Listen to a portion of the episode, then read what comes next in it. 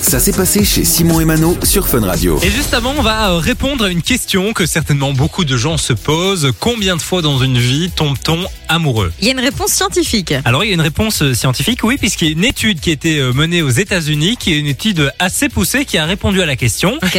Il faut savoir qu'en moyenne, dans une vie, on se met déjà 5 fois en couple, Ah mais ouais. pas je- spécialement avec de l'amour. Ah ok. Ah ouais, d'accord. Puisque dans ok. une vie, d'après cette étude, on tombe 3 fois amoureux et pas une de plus. J'avais déjà euh, entendu dire euh, trois fois ce nombre trois et, et les trois représentent quelque chose de différent, c'est ça Alors ouais, le premier amour, donc c'est euh, l'amour d'adolescence, c'est le conte de fées, tout va bien, on, Ouais. est, on est chez papa, maman, etc.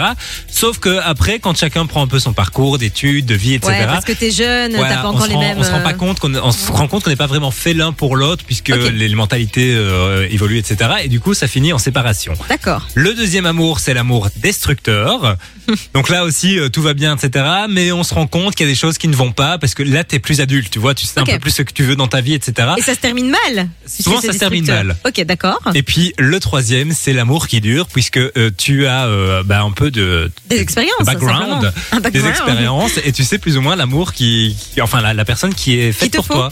Ok, ça te parle toi ce genre de truc T'as l'impression que c'est c'est vrai ou pas Je sais pas. Moi, Je je dois dire te dire que je que, sais pas. moi, je te dire que je trouve- ça me parle. Je pense que je pense que c'est en tout cas c'est perso. Après, euh, il y a des gens qui rencontrent euh, leur euh, la femme ou l'homme de leur vie à 16 ans Mais je pense que et qui restent là, toute tu leur vois, vie ouais, il y a ensemble. des gens qui, ron- qui tombent amoureux pour la première fois, ils ont Ouais, euh, 30 bien ans. sûr.